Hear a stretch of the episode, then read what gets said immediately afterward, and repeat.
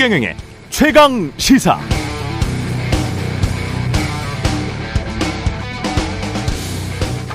저는 처음에 저희 아이들이 잘못한 것 아닌가 정부에서 그렇게 이야기하니까 그런데 112 신고가 11번 있었는데 특이 상황 없다고 상황 종료한 것 자체가 이해가 안 가고요.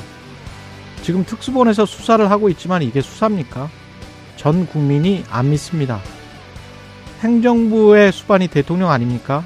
윤석열 대통령 너무하신 것 같아요. 어깨를 토닥여 주려면 유족들 어깨를 토닥여 줘야 되는데 행안부 장관 이상민 장관을 어루만져 주시더라고요. 그거는 특수본에 내가 아끼는 사람이니까 건들지 말라는 그런 거로 봤습니다. 정부에서 공무원들이 필요한 거 있으면 다 도와준다길래 진짜 도와주는 줄 알았습니다. 오로지 다 모른다입니다. 공무원들 장례식장에 파견할 때 다 교육받고 왔답니다. 우리나라는 국민들을 바보로 보는 것 같습니다. 어제 최강시사 이태원 참사로 숨진 고 이지한 씨 아버님과의 인터뷰 중 일부를 다시 정리해서 읽어드렸습니다. 네, 안녕하십니까. 11월 30일 세상에 이익이 되는 방송 최경령의 최강시사 출발합니다. 저는 KBS 최경령 기자고요. 최경령의 최강시사 유튜브에 검색하시면 실시간 방송 보실 수 있습니다. 문자 참여는 짧은 문자 50원, 그 문자 100원이들은 샵9730 또는 유튜브 무료 콩 어플 많은 이용 부탁드리고요. 오늘 최강시사 여야가 신경 좀 벌이고 있는 예산안 관련해서 국민의힘 이용호 의원 연결해 보고요. 오랜만에 민주당 송영길 전 대표 만나보겠습니다.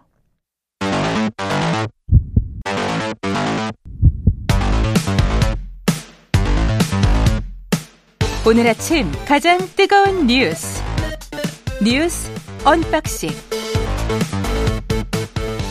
자 뉴스 언박싱 시작하겠습니다. 민동기 기자 김민아 평론가 나와있습니다. 안녕하십니까? 안녕하십니까? 시멘트 운송 화물 차량에 관해서 업무 개시 명령을 정부가 발동했습니다. 네, 윤석열 대통령이 어제 국무회의를 주재했는데요. 더 심각한 위기를 막기 위해 부득이 시멘트 분야의 운송 거부자에 대해 업무 개시 명령을 발동한다. 이렇게 밝혔습니다. 화물 운송 종사자에 대한 업무 개시 명령 제도가 2004년에 도입이 됐거든요. 예. 때 파업 노동자에 대해서 이 명령을 발동한 것은 이번이 처음입니다.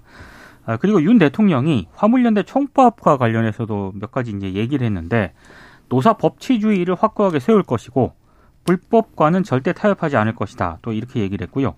명분 없는 요구를 계속한다면 모든 방안을 강구해 단호히 대처할 수밖에 없다. 이렇게 얘기를 했는데 예. 이 발언은 시멘트 외 다른 분야에 대한 업무 개시 명령 발동이라든가 정부가 주체가 된 손배 청구 소송 등을 시사한 발언으로 풀이가 되고 있습니다.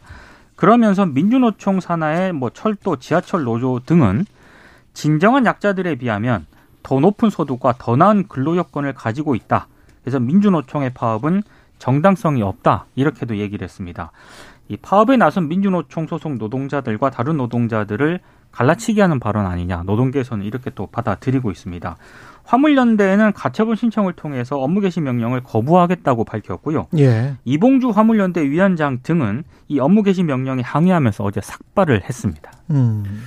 그러니까 이게 몇 가지 층위를 나눠 가지고 생각을 해봐야 될 것 같은데 예를 들면 지금 화물연대 조합원 일부가 이 파업에 참여하지 않는 이제 차량에 대해서 예를 들면 뭐 어떤 폭력을 가한다거나 또는 뭐 쇠구슬을 쏴서 뭐 유리를 깬다거나 이런 일이 이제 일부 있어서 그와 관련돼서 이제 경찰이 수사를 하고 체포를 하고 뭐 이랬다는 소식이 있더라고요. 그거는 형법상 불법이죠. 그렇죠. 예. 그런 문제에 대해서는 당연히 뭐 그거를 음. 뭐 이것을 봐달라거나 수사를 하지 말라거나 그렇게 얘기하는 사람은 없을 겁니다. 예. 그리고 이런 문제에 대해서는 당연히 이제 노조나 이런 쪽에서도 하지 못하도록 하는 그러한 교육이라든가 이런 지침이라든가 이런 것들을 이제 얘기를 해서 조합원들 설득을 해야 되고 그 얘기는 맞는데 음. 근데 그런 문제에서는 타협하면 안 되지만 업무 개시 명령이나 이런 걸하고는 이거 관련이 없는 얘기지 않습니까? 그건 네. 개별적인 어떤 형사 사안에 대해서 처벌을 하면 되는 것이고 업무 개시 명령이라는 것은 지금 이제 어쨌든 어이 개인 사업자로 법적으로는 돼 있는 화물 노동자들에 대해서 어 운송을 해라. 이 정부의 표현대로 하면 지금 운송을 거부하고 있기 때문에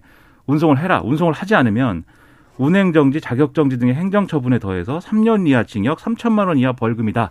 이런 내용이에요. 그러니까 이게 운행 정지나 자격 정지가 되면은 화물 노동자 입장에서는 일을 더 이상 할 수가 없는 거거든요. 예. 직업을 잃게 되는 겁니다. 음. 그러니까 상당히 강력한 어떤 조치를 이제 취하겠다라는 건데 이렇게 해야 되는 것인가에 대한 의문이 계속 제기가 되고 있는 거고요. 음. 그리고 이게 예를 들면 정부가 강한 액션을 취할 수 있다고 봐요. 왜냐하면 어쨌든 협상을 협상 국면이기 때문에 그 협상에서 어떤 지렛대를 취하려는 전략으로 강한 액션을 취할 수는 있다고 보지만 대통령의 발언은 지금 그것을 지금 상회하는 얘기를 하고 있는 거거든요. 예를 들면 어, 지금 화물연대가 요구하는 거에 대해서 이 정당성이 없는 것을 계속 요구하는 거에 대해서는 타협하지 않겠다라는 취지로 얘기를 하고 있지 않습니까?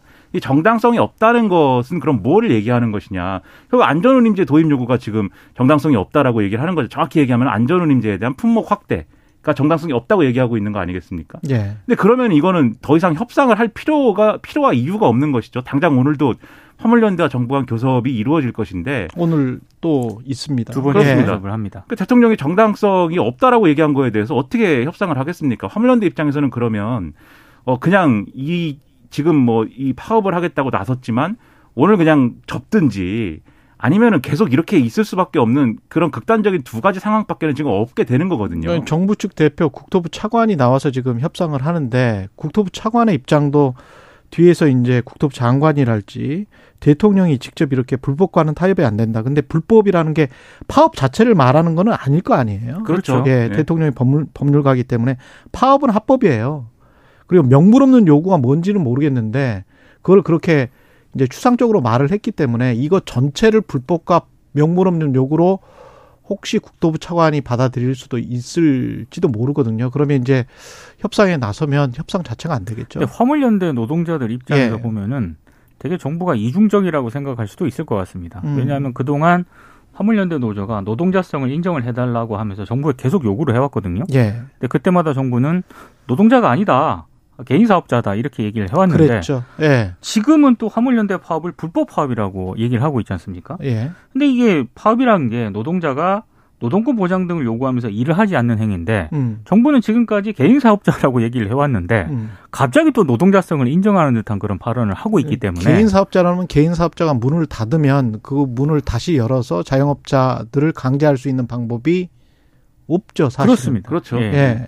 별도의 이제 법으로 정해진 게 없으면 이제 못 하는 것인데 예, 국가 경제에 심대한 영향을 미친다라는 국토교통부와 관련된 이 법 때문에 지금 이렇게 업무 개시 명령을 내리는 것 같은데 네. 그렇죠. 그것과 관련한 뭐 위헌성이랄지 여러 가지 논란이 있습니다. 절차적 효율성도 지금 한 보름은 걸리는 거 아니에요? 그렇죠, 송달하는데. 그렇죠. 네. 이게 결국 이 명령의 형태이기 때문에 예. 명령을 받는 사람이 있어야 되고 음. 이것을 받아야 되는데 받는 수단이 예를 들면 뭐 전자적인 것도 있을 수가 있고 뭐 문서로 전해줄 수도 있고 여러 가지 방법이 있겠지만 꼭 우편으로 해야 돼요. 그래서 예. 결국은 예. 이게 뭐 받으면 받으면 이게 효력을 효력이 생기는 것이기 때문에 가기까지의 기간이 걸릴 수밖에 없는 사정들이 있는 그런 경우가 있거든요. 이게 그렇죠. 무조건 보름 걸립니다. 이건. 그렇죠. 예. 거의 14일 이상 걸린다라고 음. 언론에서는 얘기를 하고 있기 때문에 그런 실효성이나 이런 것에도 좀 의문은 있죠, 이게. 그러면 오히려 그 동안에는 화물연대 입장에서는 계속 파업을 할 수밖에 없다는 거 아니에요? 지금 이제 요구안이 받아들이지 예. 않고 대화가 제대로 송달이 되지. 맞습니다. 어제 송달을 해버렸기 때문에. 네. 그렇죠. 예. 그리고 이거를 뭐 일부러 받지 않는다거나 하는 거에 대해서는 가중 처벌하겠다라고 국토부 장관이 얘기를 했기 때문에 그렇죠. 이것은 그 화물연대 입장에서는 어떤 어 뭐랄까 융통성을 발휘할 수 있는 어떤 여유 자체가 없는 부분이 돼버린 음. 거고 그런 점에서 이제 화물연대 파업이 잘 풀릴 수 있을 거냐는 좀 이제 의문이 커졌다라고 볼 수가 있고요. 그 다음에 대통령의 인식과 관련돼서 좀 제가 의문인 부분은 이틀 연속 이제 대통령이 노동시장 이중 구조를 해소하는 것이 이 정부의 노동 어떤 정책의 주요한 목표이다라고 얘기를 했단 말입니다. 노동시장 이중 구조라는 것은 일반적으로 보면은 이런 얘기지 않습니까? 정규직하고 비정규직 이렇게 나눠져 있는데 예. 정규직이 예를 들면 처우라든가 임금이라든가 이런 부분들은 자신의 어떤 협상력을 통해서 계속해서 이제 높여 나가는데 음. 그, 그 과정에서 비정규직들은 소외되고 또 비정규직들은 법에 의해서도 보호받지 못하고 이런 이 실질적인 협상력도 없고 그러다 보니까 방치되고 뭐 이런 상황이 노동시장 이중 구조를 만드는 거 아닙니까?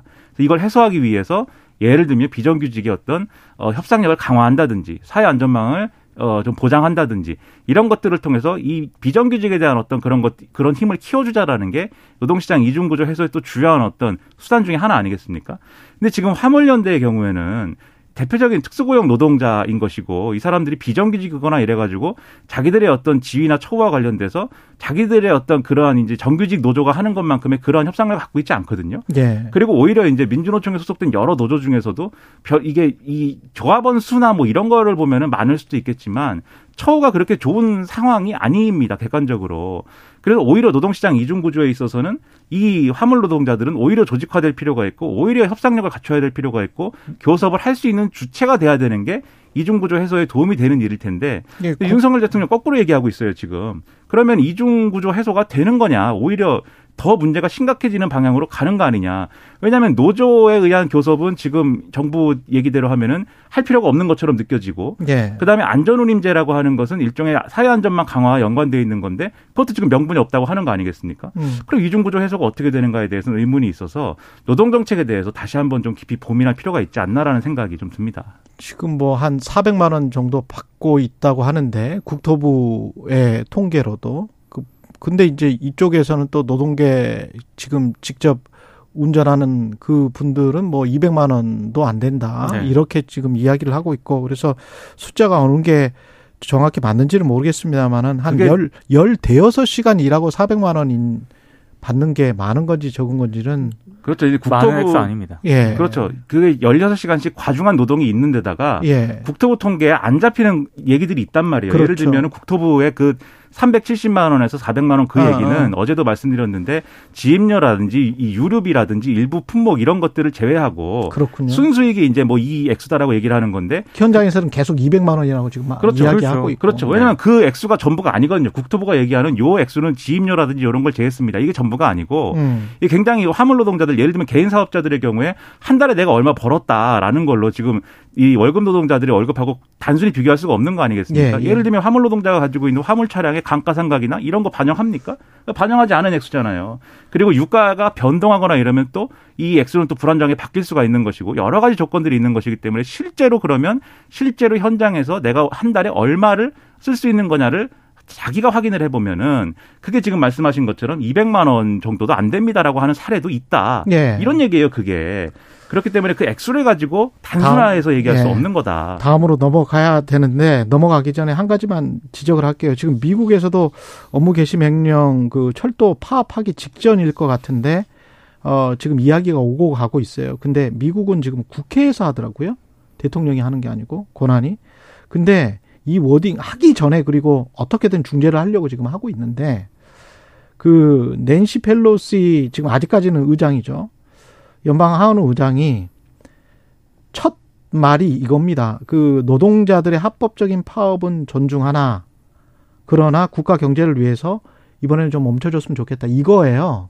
그래서 앞에 조금 우리 정부도 이런 어루만지는 말 있잖아요. 국가 경제는 지금 다 안 좋은 거 생각하죠. 그 물론 정부의 고민도 이해가 되는데 앞에 이런 말들을 좀 하면서 했으면 좋겠어요. 파업은 합법인 거잖아요. 당신들의 노동권은 존중하나 그러나 어떻게 어떻게 좀 했으면 좋겠다. 그래서 이제 협상에 임했으면 좋겠다. 뭐 이런 이렇게 가야지 좀 대화가 될 것 같은데 너무 그 강공 모드로 가는 거는 대화에는 안 좋을 것 같습니다. 대화의 문은 열려 있어야 예. 됩니다.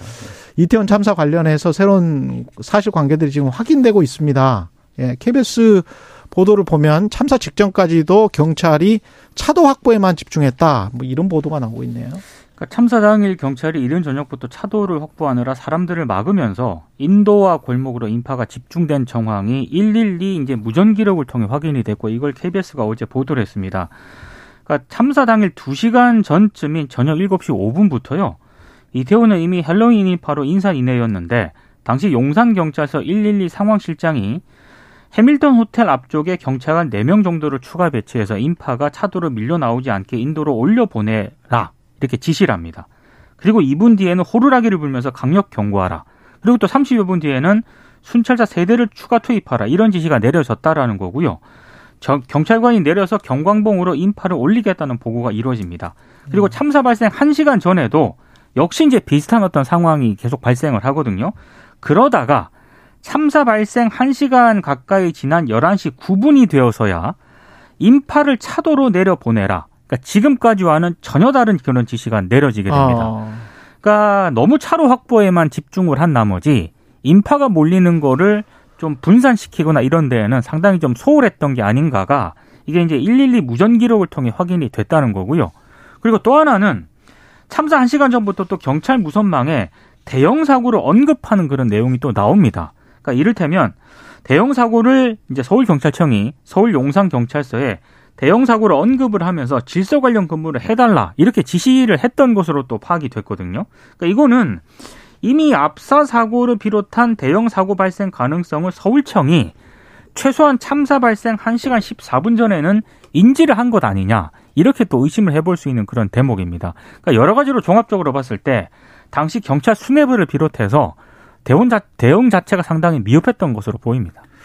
그러니까 이게 이전부터 준비가 철저히 돼 있었어도 모자랄 상황이었던 거고 음. 당일에라도 어떤 조치들이 있었으면은 이러한 참사를 좀 방지할 수 있지 않았을까라고 하는 의구심이 있는 것인데 지금 공개된 이 녹취록을 보면 아, 이 순간에는 이 순간에만 조치를 취했어도라고 그렇죠. 할수 있는 그런 대목들이 너무나 많이 이제 눈에 보이는 것이죠. 그리고 차량 통제만 했었어도 왜 차도를 안 막았죠? 그러니까 그날에 그러니까 그 전에나 그 전전에는 막았다는 거 아니에요? 네.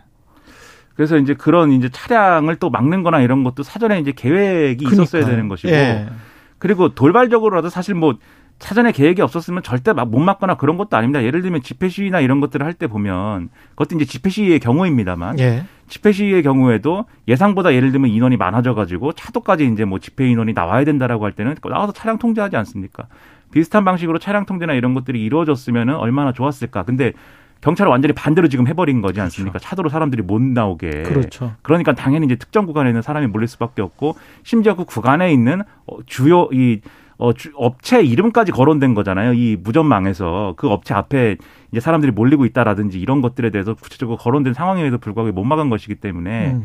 이 부분과 관련된 경찰의 책임이나 이런 것들을 더 강하게 물을 수밖에 없는 그런 대목인 것 같습니다. 민주당 이재명 대표 사법 리스크와 관련해서 당 지도부 대응에 대한 다양한 의견들이 지금 민주당 내에서도 나오고 있는 것 같은데. 그러니까 예. 어제 이제 흔히 말해서 언론들이 주로 쓰는 용어가 이제 비이재명계 의원. 비이재명계, 비명계. 한, 네. 예. 비명계 의원 한 10명 정도가 국회에서 토론회를 열었거든요. 근데 이제 이원우 의원 같은 분은 이렇게 얘기를 하고 있습니다. 민주당의 팬덤 정치가 극에, 극에 달한 모습을 보인다. 최근 민주당의 모습을 보면 사당화 현상이 걱정이 되기도 한다. 이렇게 얘기를 했고요. 김종민 의원 같은 경우에는 열성 지지자들을 염두에 둔 발언을 했는데 당원 기준을 당비 납부 천 원으로 하면 일반 지지자들이나 국민에 비해 왜 우월한 지위를 가지는지 차별성이 분명해지지 않아서 고민을 해볼 필요가 있다 이렇게 얘기를 했습니다. 그러니까 아무래도 어 이런 그 비이재명계 의원들이 토론회를 열고 이런 게 음. 어, 결국에는 포스트 이재명 체제를 대비한 사전 작업 아니냐. 음. 언론들의 해석은 좀 이렇게까지 나오고 있고요. 그러네요. 심지어 서른 의원 같은 경우에는 KBS 라디오 인터뷰에서 어, 나는 떳떳하기 때문에 내가 혼자 싸워서 돌아오겠다 이렇게 선언을 하면서 이재명 대표가 당 대표직을 내려놓는 것도 한 방법일 수 있다. 이렇게도 얘기를 하고 있습니다. 아, 당 대표직에 그러니까 상당히 된다. 예. 공개적으로 활동을 하는 그런 모양새입니다. 짧게. 예, 서른 의원의 경우에는 워낙 적극적 발언을 하니까 이제 음. 그런 측면도 감안해야겠는데 제가 주목한 거는 김영배 의원의 발언입니다. 연말을 앞두고 점점 큰 판이 벌어질 것 같다. 결단할 때가 온다는 느낌이 든다라고 얘기를 했는데 음. 12월에는 어쨌든 이재명 대표를 소환할 수 있다라는 검찰의 그런 수사 내용이 있기 때문에 그렇죠. 그거 염두에 둔 거 아니냐 이렇게 생각도 되는데 본인은 아니라고 했어요. 근데 어쨌든 간에 이런 흐름들은 강해지고 있는데 저는 이 얘기를 꼭 하고 싶은데 그러니까 여러 가지 다양성이 필요하다거나 대안이 필요하다는 얘기 할 수 있는데 구체적으로 그러면 그 내용은 뭐냐. 늘 다양성이 필요한 다양성이 필요하다라고만 얘기를 하는데 그 내용이 뭐냐에 대해서도 이제는 심도 있게 그 로드맵을 내놔야 될 그렇죠. 필요가 있다라고 생각을 합니다. 예, 뉴스 언박싱 민동기 기자 김민아 평론가였습니다. 고맙습니다. 고맙습니다. KBS 라디오 최경영의 최강시사 듣고 계신 지금 시각 7시 39분입니다. 오늘 하루 이슈의 중심. 당신의 아침을 책임지는 직격 인터뷰. 여러분은 지금 KBS 1라디오 최경영의 최강 시사와 함께하고 계십니다. 네, 여야가 예산안 합의를 이루지 못한 채 평행선을 달리고 있는데 내년 예산안 심사를 재개하기로는 합의했습니다. 의결 시한이 12월 2일인데 코앞이라서 법정 기한 내에 처리는 못할 것 같긴 한데요. 국민의힘 애결 투기 이용호 의원 연결돼 있습니다. 안녕하세요. 예, 안녕하세요. 예, 심사 재개는 하기로 했으니까 일단 다행이고요. 합의한 배경은 어떻게 그래도 어, 협상을 해서 타결할 수 있는 뭔가 여지를 서로 간에 봤나 봅니다. 우선 이제 예결 소유에서 심사 시간이 오늘 하루밖에 없습니다. 그러네요. 원래 30일까지 네. 합의가 안 되면 정부 음. 안이 이제 자동으로 국회 본회의로 넘어가거든요. 예. 어, 그러, 그래서 이제 소유에서 남은 시간이라도 하여튼 저희가 합의할 수 있는 최대한 노력을 하자. 그런 데까지는 이르렀고요. 음. 다만 오늘 시간으로 봐서는 너무 촉박해서 예. 모든 사안을 합의해서 넘기기는 뭐 불가능한 그런 상황이 됐습니다. 그 오늘 그러면 애결위원장 여야 간사 정부까지 네. 참여하는 소소위는 하는 거죠.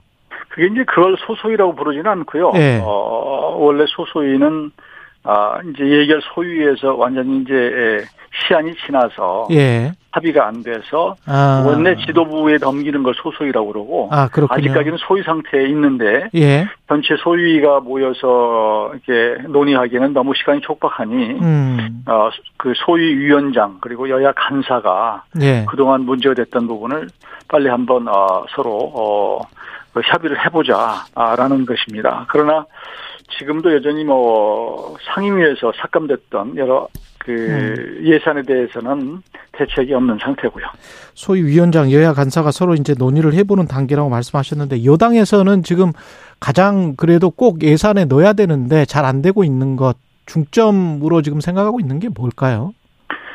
어 아무래도 이제 저 그 윤석열 정부가 출범한 첫 해 예산이기 때문에 예. 아, 그, 지난 대선에서 공약했던 것들, 그것을 핵심 사업화한 것들이 있거든요. 예. 예를 들면 이제 청년 무주택자들에 대한, 아, 공공, 어, 그, 아, 분양주택, 이런 것들이 있는데, 예. 이 예산을 상임위에서 거의 삭감을 했어요. 1조 1천억 정도 삭감을 했기 때문에, 예. 문제는 이게 상임위에서 한번 삭감을 하면, 음. 예결위에서 살릴 수가 없다.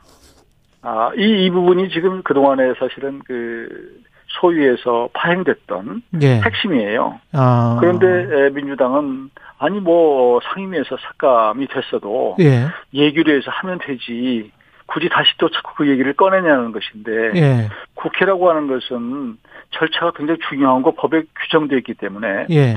아, 상임위에서 다시 좀 돌려서 일단 삭감했던 것을 좀 보류시켜서 올려라. 그러면 우리가 논의할 수 있다라고 그동안에 논란을 벌여왔던 것이고요. 예. 만약 민주당의 말처럼 상임위에서 음. 삭감한 것을 다시 예기로 해서 심사하는 것이 관행화되면 상임위 예산 심사가 무력화된다. 음. 아, 국회는 매우 전례가 중요한 것이기 때문에 이건 안 된다라는 게 저희 입장이었습니다. 그렇군요. 지금 민주당에서는 그거 공공 분양 청년 공공 분양을 삭감하는 대신에 공공 임대로 돌리자 뭐 이렇게 주장을 하는 네, 겁니까? 예. 예, 그렇게 얘기를 했고요. 예. 공공 임대와 공공 분양이 뭐 차이가 있냐 이렇게 생각하실 수 있지만 예. 많은 무주택자들이나 청년들이 임대에 들어가기를 싫어합니다, 사실. 음. 저도 예전에 국토위에 있었는데 임대주택 지키기가 굉장히 어려워요. 음. 우선 님비 현상이 있어서 어느 지역을 선택하면 우리는 왜 저 임대주택이 들어오느냐 이런 거거든요. 음. 그리고 또 실제로 무주택 청년들 저 저들도 임대주택보다는 저 저가에 실제로 내 집 마련을 하는 게 소원이지 예. 임대 임대주택을 이렇게 많이 짓는 것은 아, 잘못된 거다 방향이 저희는 그렇게 주장을 하는 것이고 또 예. 윤석열 정부가 나름대로는 그 저가에 주택을 지어서 예. 어, 무주택자들에게 청년들에게 분양하겠다 이렇게 약속했기 때문에 이 예산을 이재명 대표 중심으로 이렇게 바꾸는 것은 새로운 정부에 대한 예의도 아니고 또 이건 결국은 국정 의 발목 잡기다 이렇게 저희는 보는 것입니다. 근데 아까 이제 민주당이 무리한 주장을 하고 있다라고 말씀을 하셨지만 만약에 1조 2천억을 애결위에서 그냥 살려서 다시 공공 분양을 그렇게 해서 협상을 할 수는 없나요? 어 그래서 저희는 이제 그렇게 예. 근데 문제는 그 상임위에서 삭감한 것을 얘기해서 살릴 수 가 없는 거예요. 삭감은. 예. 음, 이게 문제라니까요. 그래서 음. 어 지금은 민주당 쪽에서는 자꾸 말로는 그걸 우리 얘기를 해서 살려서 다시 보내면 되는 거 아니냐 얘기를 하는데 예. 이게 법 위반이에요. 그럼 법 위반이다. 예, 그리고 또 상임위의 예산 심사를 무력화시키는 거예요. 그 형해화시키는 거다. 네. 그럼 앞으로 다수당이 상임위에서 맨날 삭감해서 보내고 그러면 상임위에서 왜 예산 심사를 하냐? 네. 예결에서 다 하지.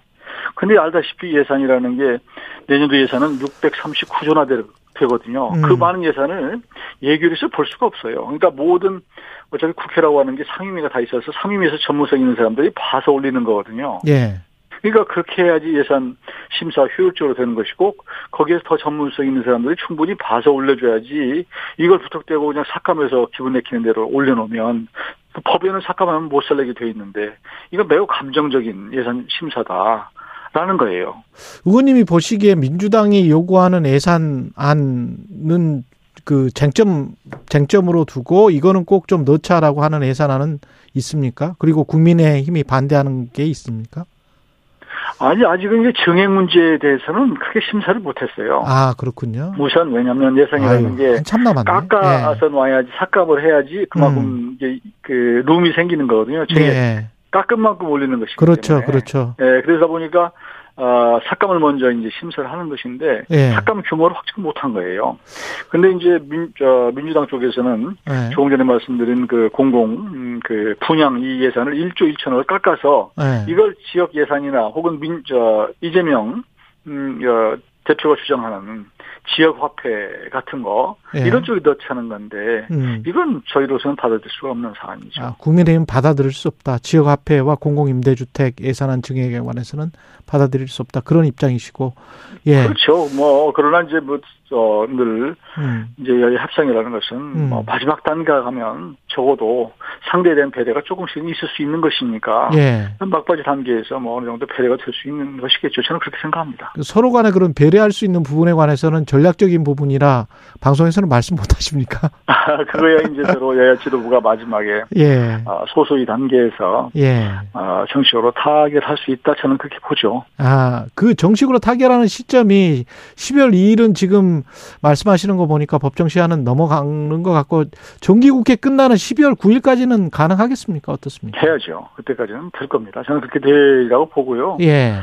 지금까지는 12월 2일이 이제 법정 처리 시한이었는데 음. 그걸 뭐 조금 넘긴 음, 적은 있지만 그러나 아, 정기국회가 12월 9일까지인데 그때까지 간 적은 없어요. 예. 아, 많은 분들이 가능하면 그래도 이 법에 규정된 예산 처리 시한을 지키자고 하는 게 여야의 에, 뭐 기본적인 생각이고 또 자꾸 늦어지면 이제 국민들이 불안해한다. 음. 또 내년부터는 새로운 그 예산이 이제 적용이 되는 것인데 예. 에, 그러면 준비하는데 시간도 필요한 것이기 때문에 좀 그 새해 앞두고 충분한 시간을 줘야지 정부도 어 이제 1월 1일부터 어 새로운 그 예산 그를 토대로 해서 정책을 추진할 거 아니냐 이렇게 보는 것인데요. 저는 예. 10월 9일까지는 어, 음. 처리가 될 거예요. 되고 또 돼야 되고요. 저는 뭐 그, 그 넘어갈 가능성 없다고 봅니다. 혹시 민주당이 예산안 심사 기한 연장하자 공식적으로 요청했다고 하는데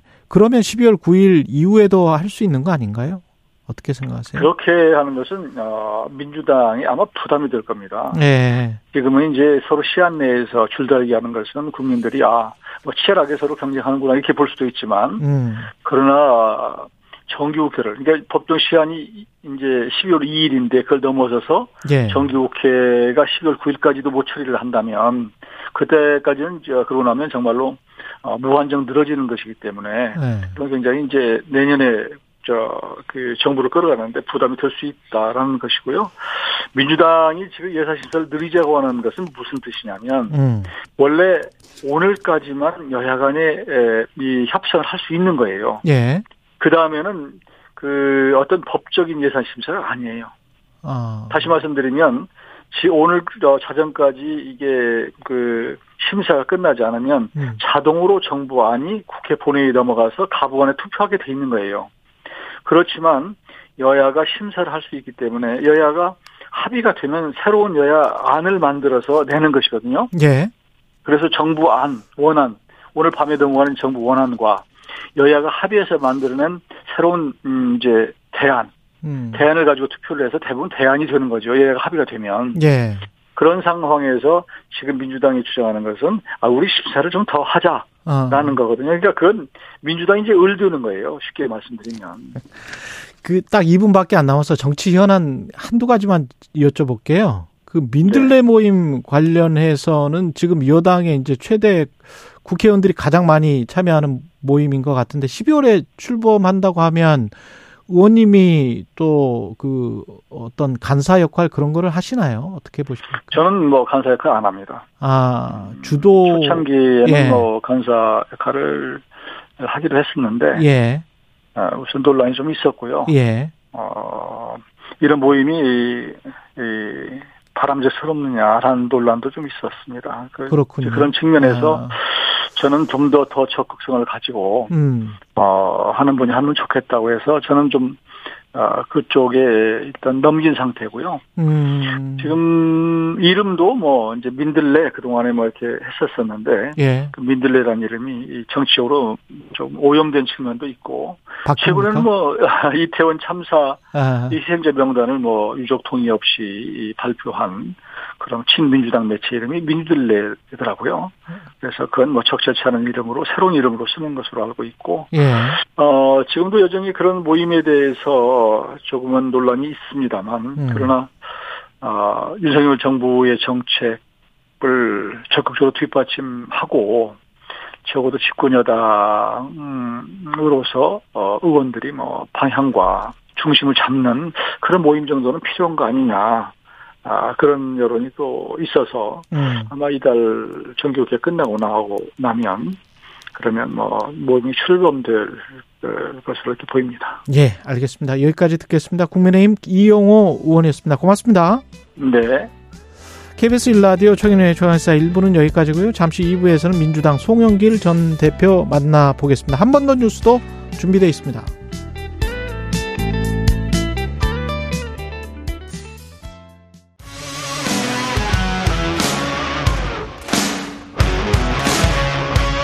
오늘 하루 이슈의 중심 최경영의 최강 시사.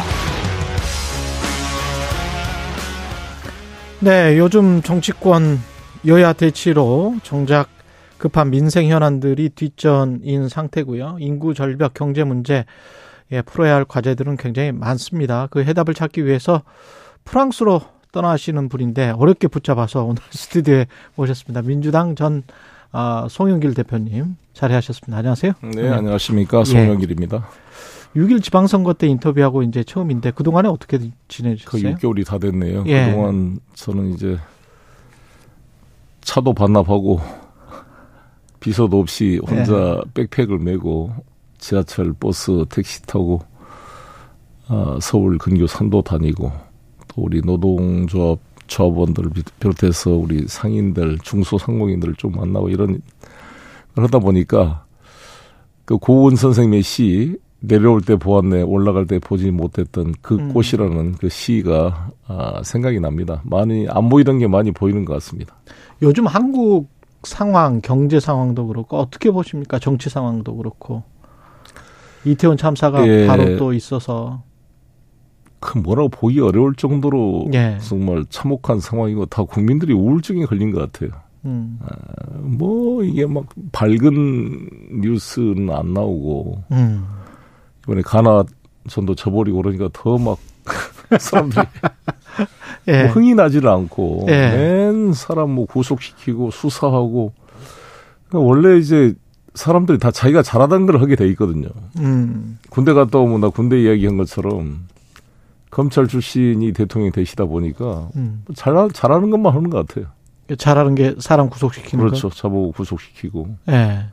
그것도 이제 형사부 검사나 이런 분들은 경찰이 수사해온 것을 좀 삼자 입장에서 객관적으로 이제 검증해보는 훈련을 하시게 되는데 음. 특수부 검사들은 자기가 그림을 그리잖아요. 네. 기획 수사. 자기 인지를 해서 예. 기획해서 수사를 해서 그림을 그려서 만드는 것을 훈련해오기 때문에 대단히 위험한 면이 크거든요. 음. 그래서 일본이나 다른 데는 특수부 검사 출신은 검찰총장도 잘 안 시킵니다. 전 정권과 관련해서 그런 기획 수사가 좀 있다고 보세요? 계속 지금 그러고 있는 거잖아요. 그림을 예. 그려서 수사를 하고 있는 거잖아요. 음. 제3자적 입장에서 수사기관인 경찰이나 다른 데를 좀 판단해서 공소 유지를 담당하는 검찰이라기보다는 음. 기소권과 수사권을 가지고 가지고 있는 검사가 그림을 그리니까 아니 도이치모터스 주가 조작은 공범자가 구속이 됐는데 그 관련돼 있는 김건희 여사 그때는 이제 김건희 후보 어, 뭐 김, 배우자. 예, 예. 배우자 후보의 배우자였는데 아예 소환 조사는커녕 압수수색 하나도 없고 서면 조사도 안 하고 그냥 무혐의 처분한다는 게 국민들이 납득할 수 있을까요? 이게 이게 전제 왕조 국가가 아닌 이상 민주주의 국가에서 이게 가능할 것인가 싶습니다. 한 일주일 남았나요? 12월 뭐 초쯤에 아직 네. 뭐 공소시효가 뭐 10일 전인 것 같은데. 그러니까 나는 예. 이 이것을 김건희 여사에 대해서 서면 조사도 한번 안 하고 음. 무혐의 처분해서 공소시효를 넘긴다면 이 대한민국 검찰 역사의 치욕으로 나는 기록될 것이다 이렇게 생각합니다. 예. 근데 이재명 그 당 대표와 관련된 측근 수사랄지 뭐 이런 것들은 지금 계속 진행되고 있기 때문에 그건 또 민주당이 굉장히 또 반발을 하고 있는 것 같은데. 그렇습니다. 우리 국민들이 생각할 때 예. 비리가 있고 문제가 있으면 뭐 야당 대표 아니라도 국회의원 누구라도 수사해라는 거 아니겠습니까? 그건 대통령도 마찬가지고 그렇잖아요. 예. 윤석열 대통령께서 검찰총장 시절에 청와대를 압수수색하고 자신의 상관인 조국 법무부 장관 그 부인 타 수사를 한 거 아닙니까? 근데 지금 뭐예요? 자기 쪽은 하나도 수사를 안 했잖아요. 음. 야당 대표를 수사하고 지금 어뭐 김용 정진상 뭐다 예. 좋은데 아니 대장동 사건이 지금 수천억이 일어난 사건을 가지고 옛날에 이거를 정치자금법으로 끝난 뒤에 한다는 게 너무 그것도 다 전문 법칙 남한테 들은 이야기를 가지고 지금 음. 한 거잖아요. 음. 그래서 저는 50억 클럽 같은 데를 왜 수사를 안 하는지 제대로 음. 어, 그리고 부산 저축은행 부실 것은 누가 보더라도 명백한 문제가 있는 거거든요. 당시 그때 에, 수사 검사가 윤석열 대통령이었고 예. 이런 문제를 하려면 특검을 해야 되는 거 아니겠습니까? 누가 어떻게 이 검찰한테 맡기겠어요? 이 검찰총장 출신 대통령과 그 측근인 한동훈 법무부 장관 체제 하에서 검찰의 수사의 공정성을 기대할 수가 없다는 게 국민들의 일반적 생각 아니겠습니까? 예. 그래서 이재명 대표가 제안한 대로 특검에다 맡기고 음. 민생 현안에 정치권 집중하자. 음. 그게 나는 정답이 아닐까 싶은데 나는 단지 이재명 대표가 당 대표 되자마자 음. 이 특검을 제시하고 했어야 되는데 음. 좀 늦은 감이 있지만 음. 그래도 지금이라도 이렇게 하는 것이 정답이 아닌가 생각합니다. 이재명 당대표와는 어제 혹시 연락을 하셨습니까? 가기 전에는 연락을 하실 것 같은데. 네, 오늘쯤 만나고 가려고 합니다. 아, 그래요? 예, 예. 그 전에는 혹- 뭐 연락하셔서 근황도 서로 간에 이야기를 하고 무슨 어떤 말을 들으셨어요? 혹시? 뭐 꼭 굳이 말을 하지 않더라도 서로 예. 예. 그 한쪽에서는 그런 이야기를 하는 분들이 있단 말이죠. 당 대표를 일단 내려놓는 게 그러면서 이제 그 하는 게 민주당의 에, 어떤 타격이 덜 올 것 같다. 이렇게 지금 주장하시는 분들에 관해서 어떻게 생각하십니까? 검찰이 만든 그림에 굴복할 수는 없는 거 아니겠습니까? 그건 검찰이 아, 만든 그림이다. 아, 그리고 음. 사실상 윤석열 정부나 이 집권당의 구상은 민주당 분열이거든요. 예. 민주당을 분열시켜서 어 이걸 좀 쪼개보려고 하는 게 가장 크다고 보고 그게 국민의힘 분열이 다가오고 있기 때문에 그 분열을 막기 위한 선제 음. 공격인 측면도 있습니다. 왜냐하면 지금 유승민 의원 대표 전 대표 아니 전 의원 같은 경우는 사실상 야당 못지않게 지금 윤석열 정부를 비판하고 있잖아요. 그렇죠. 근데 당 대표 지지도는 1등입니다. 어. 아, 그래서 내년 1월이나 2월쯤 국민의힘 전당대회를 하게 되면 예. 유승민을 이기가 어렵지 않을까. 안철수 후보도 그렇고. 근데 당원들 위주로 만약에 하게 된다면 아니, 또- 그렇더라도 예. 그렇더라도 저는 그래서 아마 교육 또 뭐를 바꿔가지고 예. 규칙을 바꿔서 억지로 무리하게 유승민 후보를 배제해서 음. 그 윤핵관 중심의 당을 만들게 되면 저 당이 아마 깨질 겁니다. 국민의힘이. 총선 전에. 당연히 깨진다고 보여지죠. 그리고 대통령 지지도가 30%대에서 저렇게 머물러 있으면 음. 대통령 탈당 요구가 안 나올 수가 없어요. 우리나라 헌정사를 봤을 때. 음. 뭐 내부에서 대통령과 거리를 두려고 하는 사람들이 늘어날 수밖에 없습니다. 예. 물론 권성동 의원님이나 이런 윤핵관 계신 분들은 윤석열 대통령 중심으로 모여서 하자 그런 예. 거지만 항상 정치는 그렇게 돼 있어요. 제가 예. 오선 의원을 했지 않습니까? 제가 여당만 세 번 해봤습니다. 김대중, 예. 노무현, 문재인 대통령. 아. 제가 노무현 대통령 탈당계를 접수받은 사무총장이었습니다. 예. 모든 이 직, 우리나라 같은 대통령 중심제 하에서 집권 여당의 존재는 상당히 애매합니다. 음. 이 청와대와의 그 근본적인 그런 갈등이 구조적으로 존재하게 되는 거고. 대통령 지지율에 따라서 그렇지. 대통령 초기 권력이 서슬퍼를 때는 어쩔 수 없이 끌려가지만 예. 이게 좀 이제 선거가 다가오면 대통령이 국회의원을 임명하는 게 아니잖아요. 음. 국민이 뽑는 거기 때문에 예. 민심을 따르지 않을 수가 없다고 봅니다. 민심과 관련해서 이태원 참사가 지금 가장 큰 영향을 미치고 있는 것 같은데 그렇습니다. 매듭을 좀 지으려면 이상민 장관을 해임하는 게 좋겠다라는 게. 여권 일각에서도 나왔었거든요. 당연히 집권 여당 의원들도 그렇게 생각한 분들이 많을 텐데 예. 말씀을 못 하고 있다고 보는데 음. 말을 해야 된다 봅니다. 지금 이상민 해임을 말하는 국무, 국민의힘 국회의원들은 다음 총선 때 당선되기가 쉬울 거예요. 예. 그럼 왜 그러냐? 이것은 야당의 공격을 떠나서 윤석열 대통령께서도 고민을 해보셔야 되는 게 자신의 충암고등학교 후배고 술 친구란 이유로 그냥 측근이란 이유로 감싸고 등들겨 주면 그 부담이 대통령한테 그대로 가거든요. 음. 근데 이상민은 그렇잖아요. 정부 조직법 제24조 34조에 따르면 예. 아, 행정안전부 장관에 대한 규정이 이렇게 돼 있어요. 안전 재해에 관한 정부의 정책을 수립하고 총괄 조정 비상 대비 이를 하도록 돼 있습니다. 이 역할이 정부 조직법 제34조의 행정안전부 장관의 이름이고 이름도 안전을 집어넣어서 해- 행정자치부 장관을 행정안전부로 바꾼 거 아닙니까? 예. 그리고 소방서와 경찰이 다 행안부 소속으로 되어 있습니다. 그런데 158명이 죽었어요. 우리 음. 생떼 같은 우리 아이들이. 거기다 외국인만 해도 20명이 넘습니다. 전 세계가 지켜보고 있어요. 아니 글로벌 대한민국을 꿈꾸는 세계 10대 경제대국 대한민국이 외국인 관광객들이 무슨 전쟁 참사 현장도 아니고 자연재해도 아니고 그냥 이태원에 놀러 갔다 할로윈 축제 갔다 그냥 죽어버렸다 이거예요. 아, 미국 하원 의원 뭐 누구 연방 하원 누구 조카도 죽었다는 거 아닙니까? 네. 그런데 아무도 책임지지 않고 행안부 장관 해임도 안 해?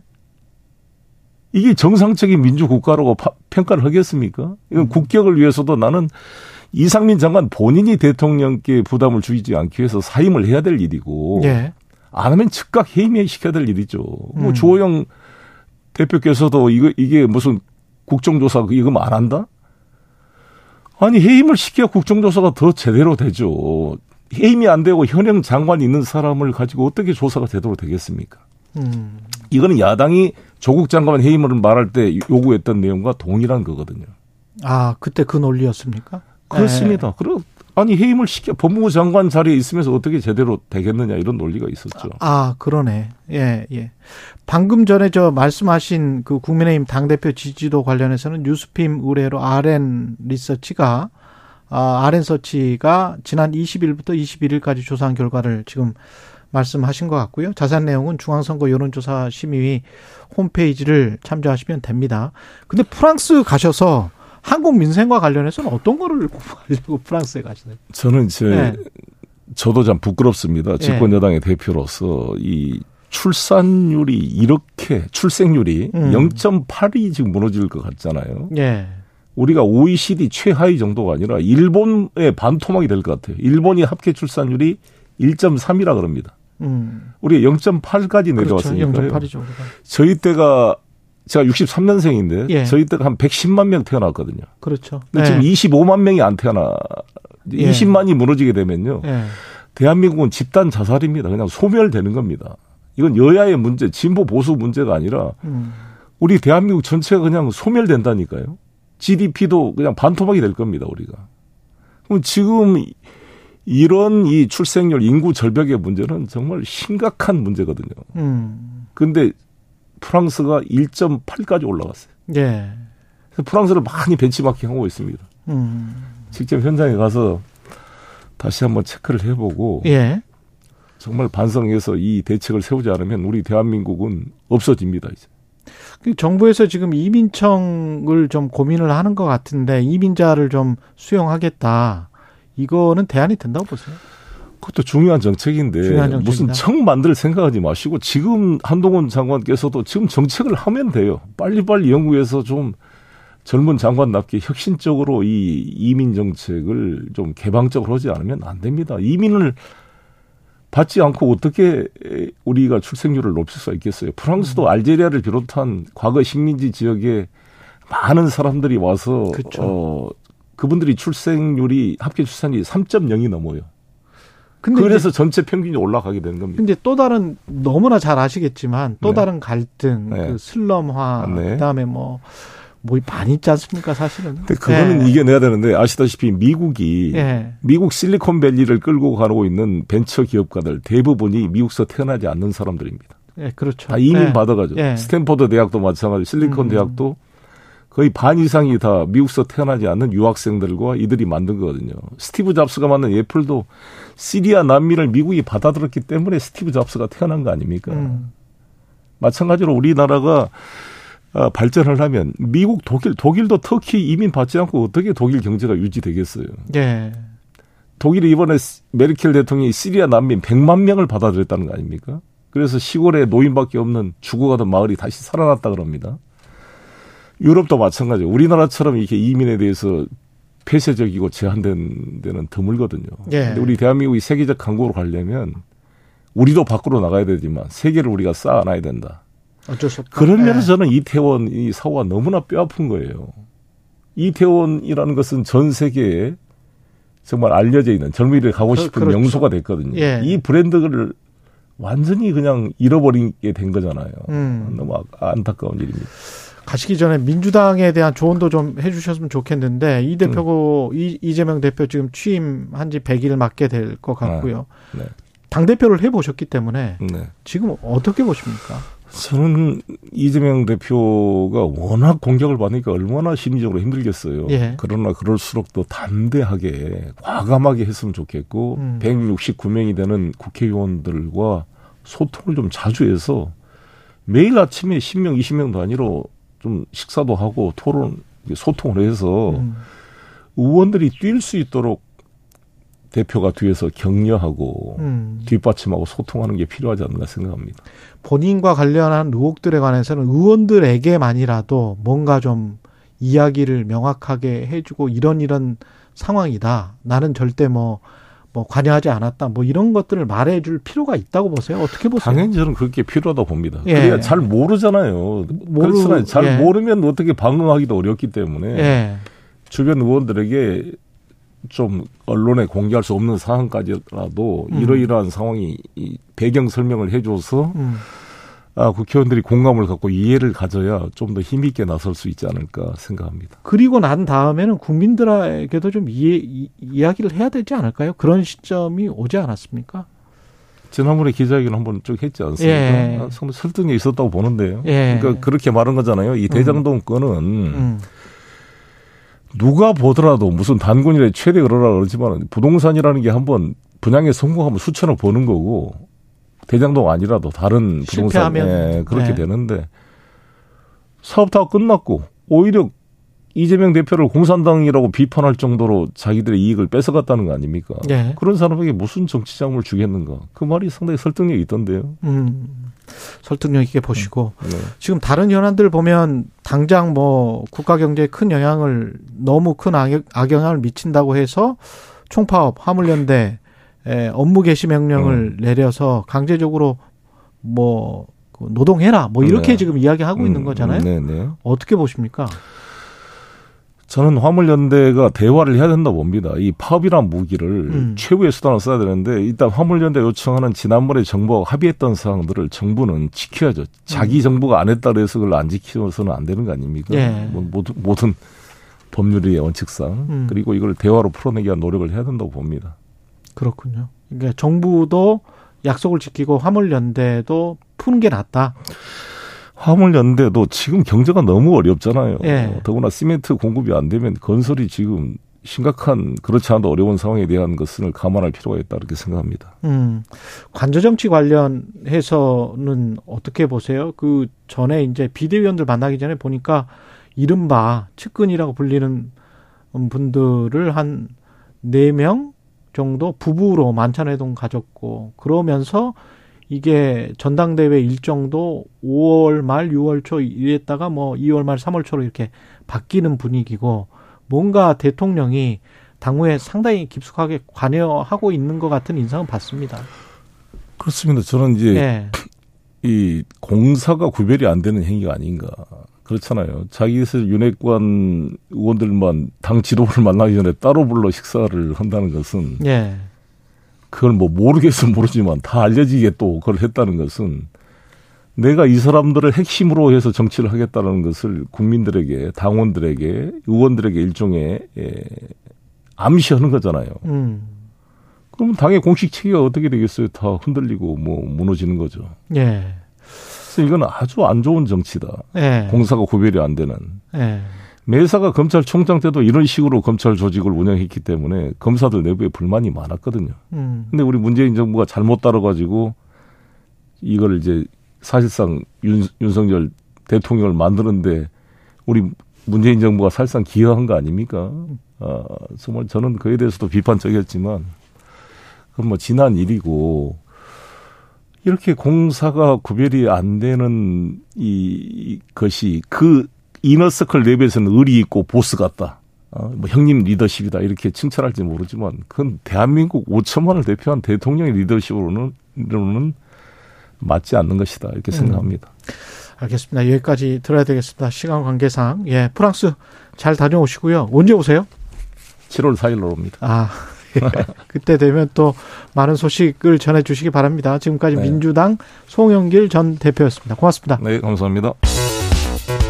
여러분은 지금 KBS 1라디오 최경영의 최강 시사와 함께하고 계십니다.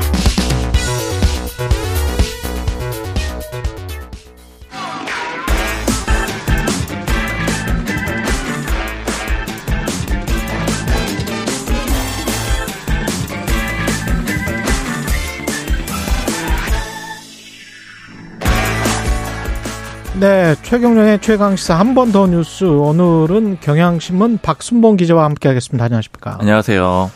예, 유성 씨 보복 기소 의혹 사건에 대해서 공수처가 어, 불기소 처분. 그러니까 검사들을 이제 불기소 처분하기로 했다. 이런 거잖아요. 전직 네, 검사들. 맞습니다. 예. 근데 이 좀 사건부터 좀 한번 정리를 해드릴게요. 이게 좀 오래된 사건이어가지고요. 예. 이 유성 씨가 탈북민입니다. 2004년에 탈북해서 한국으로 입국을 했고요. 화교 출신인데 그걸 밝히지는 않고 그랬기 때문에 한국 국적을 받게 됩니다. 예. 2011년부터 서울시 계약직 공무원으로 일을 했고요. 특히 그 업무가 탈북자 복지를 담당하는 업무를 했어요. 그러니까 개인 정보를 다루는 그런 업무를 했던 거죠. 음. 근데 국정원하고 검찰이 2013년 1월에 유우성 씨를 구속 기소합니다. 혐의를 여러 개 적용했는데 이 대표적인 게 간첩 혐의예요. 국가보안법 위반이죠.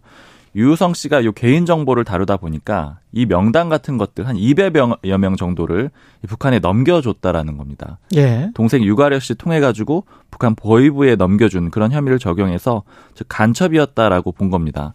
그 이외에도 몇 가지 혐의를 적용했는데 여권법 또 북한 이탈 주민보호법 또 사기 혐의 이런 걸 적용했는데 이건 어떤 거냐면 화교란 걸 밝히지 않고 입국을 해서 한국 국적을 얻은 게 잘못됐다.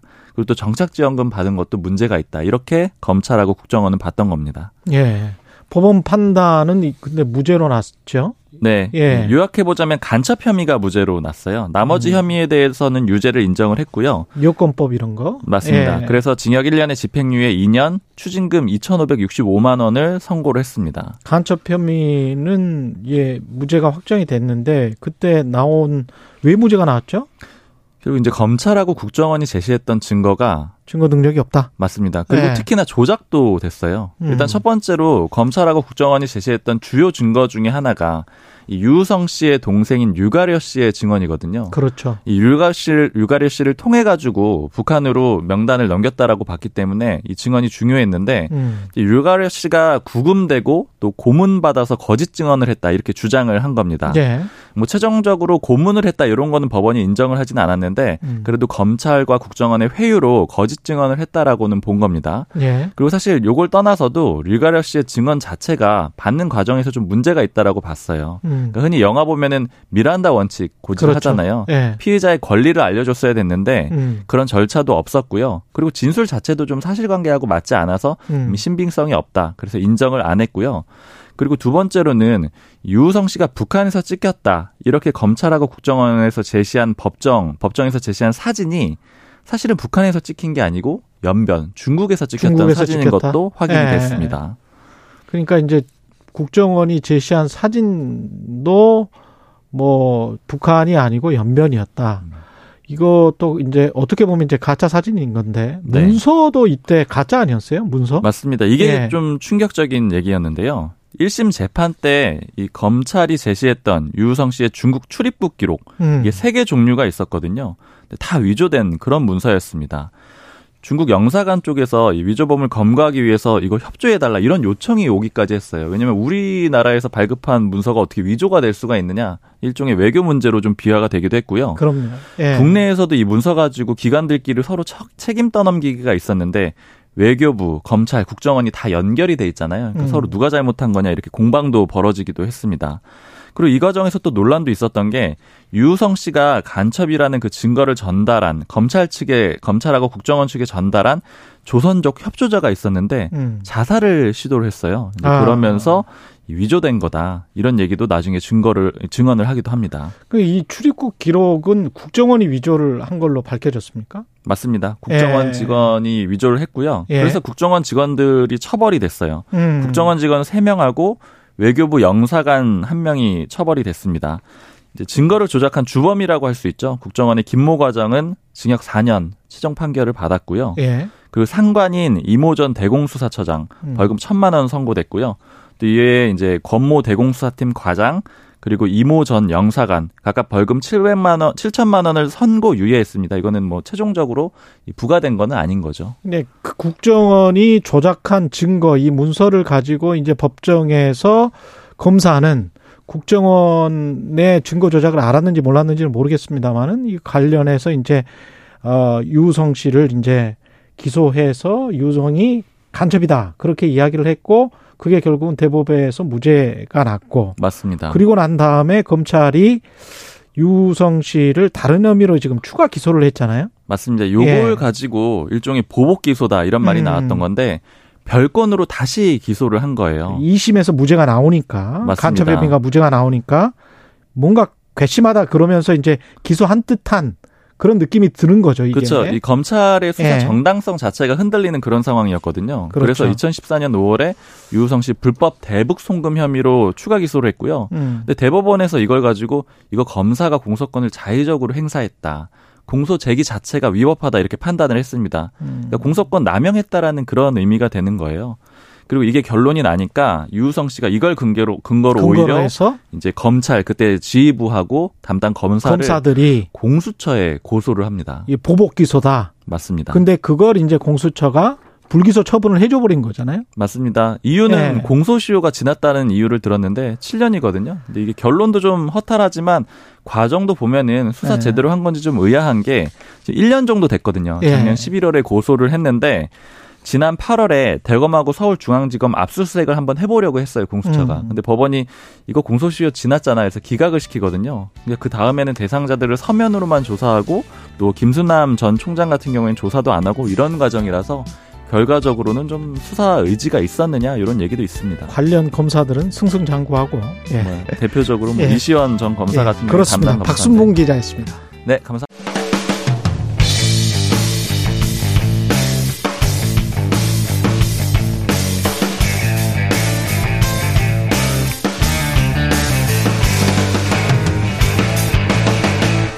최경영의 최강 시사.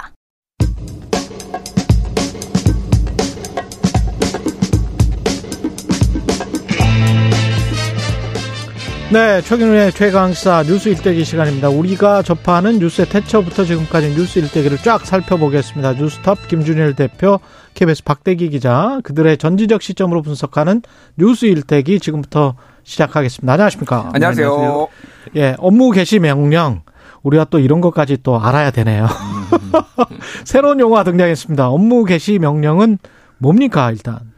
이게 예. 어, 화물 자동차 운수 사업법에 지금 들어가 있는 내용이에요. 예. 근데 2004년에 처음 이제 노무현 정부 때죠. 이 음. 조항이 이제 삽입이 됐습니다. 그래서 이제 2002년에 화물연대가 결성이 됐어요. 그런 다음에 2002년 그 2003년부터 파업에 들어가기 시작합니다. 그때 네. 이제 지금 우리가 뒤에 논의해 안전운임제 그러니까 소위 말해서 최저임금제를 도입을 음. 해라. 왜냐하면은 운수 사업자들이 더 갑의 위치에 있는 거예요. 왜냐하면 화물 사업 어 자동차는 더 많고 그러니까 그렇죠. 운임 단가를 후려치고 네. 그렇게 하니까 이게 고속도로에서 사고가 계속 나고 음. 뭐 이런 것들이 있으니까 최저임금제처럼 도입을 하라고 하면서 그때 막 파업을 했는데 워낙 극심하다 보니까 그때 이제 업무 이 예, 개시 개시 명령. 명령이라는 조항을 만들어 가지고 이제 이게 노측 그 노측을 좀 압박하려는 용도였는데 네. 이게 발동된 적은 한 번도 없어요 지금까지. 그러니까 국토교통부에서 발동된 적은 없습니다. 예. 그러니까 예를 들면은 뭐 복지부에서 의사들한테 예, 업무 개시 명령을 한 적은 있어요. 그러니까 이것도 이제 별도의 법령으로 이제 별도의 법령으로 규율- 있는 거죠. 되는 아. 건데 그러니까 예. 이 화물차 운수사업법에 의한 이제 발동은 이번이 처음이고요. 음. 어, 잠깐 말씀드리자면 이게 화물연대의 파업이라고 하는데 사실 이 파업이 엄밀한 의미에서 파업인지 아닌지 좀 애매합니다. 왜냐하면은 그렇죠. 이 네. 화물 사- 자동차 운수사업법에는 이 사람들을 이제 노조원으로 보는 것이 아니라 음. 이 사업자로 보는 것이거든요. 일종의 그렇죠. 개인 사업자로 보- 자영업자로 보는 것이거든요. 자동 그 화물차 차주. 그렇죠, 그렇죠. 예. 국민의힘 이미자 의원도 집단 운송 거부다 네. 이렇게 이제 규정을 그래서 했어요. 이제 네. 만약에 이제 이게 노조의 파업이라면은 이건 민사적인 관계로 음. 월급을 받고 이제 노무 계약을 성립했는데 왜 일을 안 하느냐 뭐 이런 음. 식으로 민사적으로 접근이 될 텐데 예. 그런 계약 관계가 없는 이 자영업자한테 일을 시키려고 하니까 특별한 조치가 필요한 겁니다. 음. 그래서 이제 특별한 법률이 만들어진 거죠. 아 만들어질 그래서, 때 그래서 이 법을 발동시킨다는 자체가 이게 파업이 아니다 이런 이런 뜻으로 보이고요. 그러네. 예. 일단 이 법을 통해서 이렇게 하는 이유는 국가 경제에 매우 심각한 위기를 초래하거나 초래할 우려가 있는 경우에 정당한 사유 없이 집단으로 화물 운송을 거부했을 경우에 이제 적용이 되는데 그렇게 지금 법령에 돼 있네요. 네, 국가 경제에 매우 심각한 위기. 네, 매우라는 표현이 들어가는 것도 좀 특이한데요. 네. 그래서 매우 심각한 위기가 발생했느냐, 또 정당한 사유가 없느냐, 이게 따라서 나중에는 이 재판으로 갈 경우에는 이 법적 쟁점이 되게 많을 것 같습니다. 매우 심각한 위기를 초래하거나 초래할 우려가 있다고 보십니까? 이거는 사람마다 다 다를 것 같네. 매우 심각한 위기를 네. 초래할 수도 저는 있다고 봅니다. 네. 있다고 보는 게 지금 뭐 시멘트 같은 경우 이게 지금 뭐 업무 개시 명령이 시멘트 쪽에 일단은 내려졌어요. 그렇죠. 예. 그래서 2,500명 정도 이제 화물차 그리고 뭐 209개인가 음. 사업장에 이제 내려졌는데 뭐 이게 제대로 시멘트가 어, 배송이 안 되면은 음. 뭐 건설도 안 되고 기타 등도 안 될 수도 있죠. 그리고 중단이 되니까. 지금 서울 수도권에 네. 그 주유소 같은 경우에는 지금 어그 휘발유 없음 써붙여 놓은 데가 상당히 있어요. 음. 상당히는 아니고 그 산업부에 조사한 바에 따르면 전국에 21군데 정도이고요. 네, 아, 물론 예. 이제 갈수록 늘어나겠죠. 늘어나겠죠. 예, 예. 현재까지는 전국 21곳 정도. 지금은 좀 저장한 거 가지고 그 쓰겠다는 네. 이야기겠죠. 재고 가지고. 그러니까 예. 그래서 그러니까 탱크로리가 이를테면 네. 1, 2, 3번이 있으면 다르잖아요. 네. 3번은 지금 기름이 다 떨어지고 2번하고 1번만 이용하세요. 뭐 이런 식으로 되는 경우도 있고 뭐 그래요. 하여간 음. 중요한 거는 뭐 국가 경제 심각한 위기가 될 수가 있는데 음. 그 위기를 초래한 게 누구냐라는 라는 거예요. 왜냐하면은 이게 화물연대가 올해 6월 달에 뭐 그때 파업 일몰제 관련해서. 일몰제 예. 관련해서 이제 파업 음, 뭐 아니면 운송 거부를 했잖아요. 예. 그때 정부에서 어 일몰제 관련해서도 더 연장하는 걸 논의를 하고 그리고 음. 품목 확대에 대해서도 논의를 하겠다라고 했는데 아, 그때 품목 확대에 대해서도 논의하겠다고. 예, 예, 네. 예. 근데 아무것도 아. 사실상 아무것도 안 했어요. 그러니까 지난 예. 다섯 달 동안 이 문제 저도 핵심이라 생각하는 문제가 네. 뭐냐면은 사실 파업을 한번 했었잖아요. 그랬죠. 6월 달에 이제 끝내고 다시 복귀를 했는데 왜 다시 네. 파업에 들어갔느냐 그 과정이 좀 안타까운데 그때 파업을 끝내면서 이제 조건이 이거를 일몰제를 연장하고 그리고 또 하나의 조건은 확대에 대해서 논의를 하겠다라고 했거든요. 그랬구나. 예, 그런데 다섯 달 동안 제대로 논의가 안 되면서 이제 다시 어. 또 파업이 벌어진 건데 예. 어, 저는 이제 일차적인 책임은 정부에게 있다 봅니다. 왜냐하면 이런 논의장을 만들고 음. 논의 테이블로 이 당사자들을 끌어들여 가지고 논의를 계속하는 것이 그 사람들이 업무거든요. 예. 그런데 이제 그게 제대로 안 이루어졌다는 점에 대해서는 일차적으로 책임져야 되는 물론 이제 노조에서도 그 성실하게 그 교섭이나 이런 데 임하지 네. 않았다는 건 다른 문제인데 일차적인 책임은 정부에 있지 않나 그런 생각이 듭니다. 그 품목 정부랄지 여당에서는 품목 확대는 없다. 음. 이게 지금 그 입장 아니에요? 그러니까 지금 정확하게 네. 어, 시멘트 네. 그리고 수출입 컨테이너한테만 적용이 되고 있는데 음. 이게 전국에 42만 대 정도 화물차가 있는 걸로 이제 추정이 되는데 화물연대 측에 따르면은 전체 화물차의 6%밖에 안 돼요.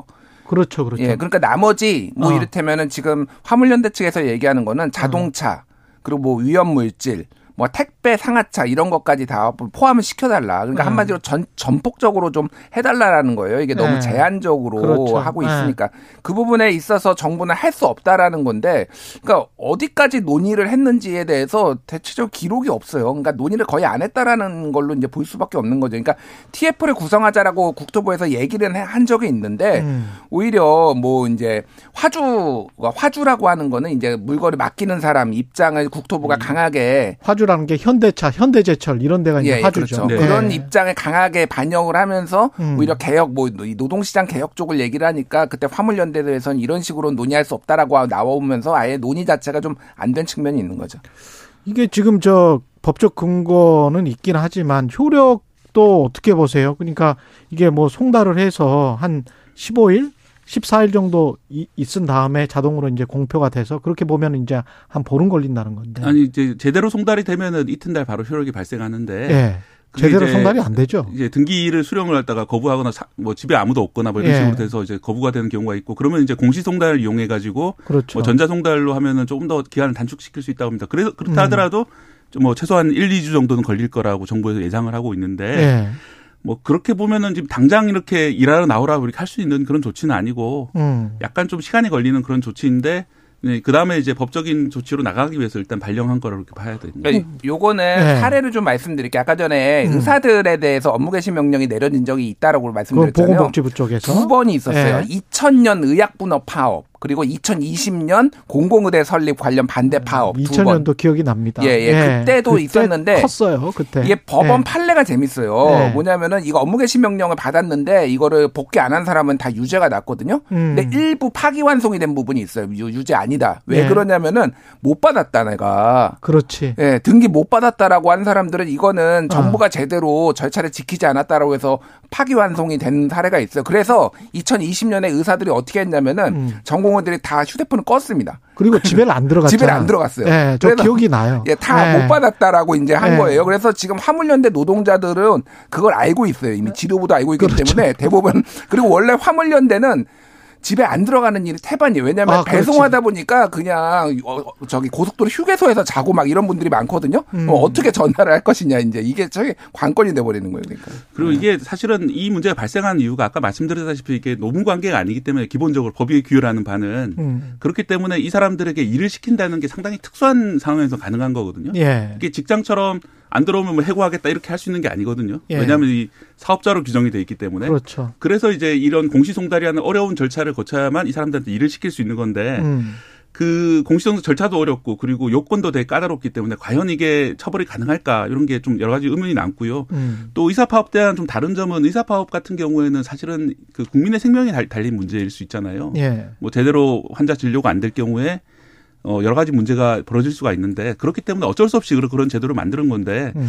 이 화물연대 파업이 지금 국민의 건강권을 위협하고 있다라고 보기에는 좀, 좀 이런 게 아닌가. 물론 음. 이제 이게 엄청 길어져 가지고 필수적인 약품이 배달 안 되고 이런 상황이 벌어지면 그럴 수가 있겠지만 음. 지금 단계에서는 조금 그런 게 받아들여질 그 가능성이 낮지 않나 이런 생각이 듭니다.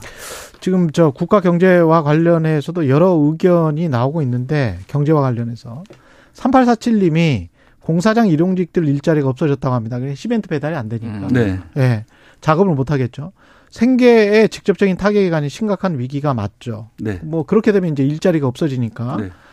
8552님은 반면에 화물연대 가입하지 않은 차주인데요. 운행을 할수록 적자입니다. 지금도 손해라는 거예요. 그래서 정부가 이렇게 강압적으로 나오면 저도 휴업 신고해야 할 것 같습니다. 화물연대 가입하지 않은 차주. 음. 그러니까 이제 서로 서로 그 여기에 그 계시는 분들은 너무 힘들다는 음. 거지. 이런 식으로는 운행을 못 한다. 그, 예, 그래서 좀 타협안이 좀 나와야 된다고 생각하는 게요. 예. 이게 사실은 그 모든 전면적인 모든 화물차에 대해서 다 적용을 한다든지 하는 것은 좀 시기상조일 수도 있습니다. 예. 그렇다면은 어, 특히 좀 취약한 부문 예를 들어서 장시간 노동이 많거나 음. 아니면 이제 벌어들이는 수입이 아주 작은 영역들이 있거든요. 이게 배달하는 화물의 종류라든지 이런 것에 따라 다를 수가 있기 때문에 그런 쪽이라도 좀 예를 들어서 뭐 연장하는 것을 논의하는 그런 그 여지를 만든다든지 그렇죠. 네. 실제로 이틀 전에 그 세계일보하고 한겨레 신문에서 보도한 바에 따르면은 그 대통령실 일각에서도 그런 여, 그 폭을 갖다 일부는 받아들일 여지가 있다 이런 식으로 보도가 나온 적이 있었거든요. 나중에 이제 좀 부인이 되긴 했습니다. 그런 보도가 어. 잠깐 나왔던 적이 있었습니다.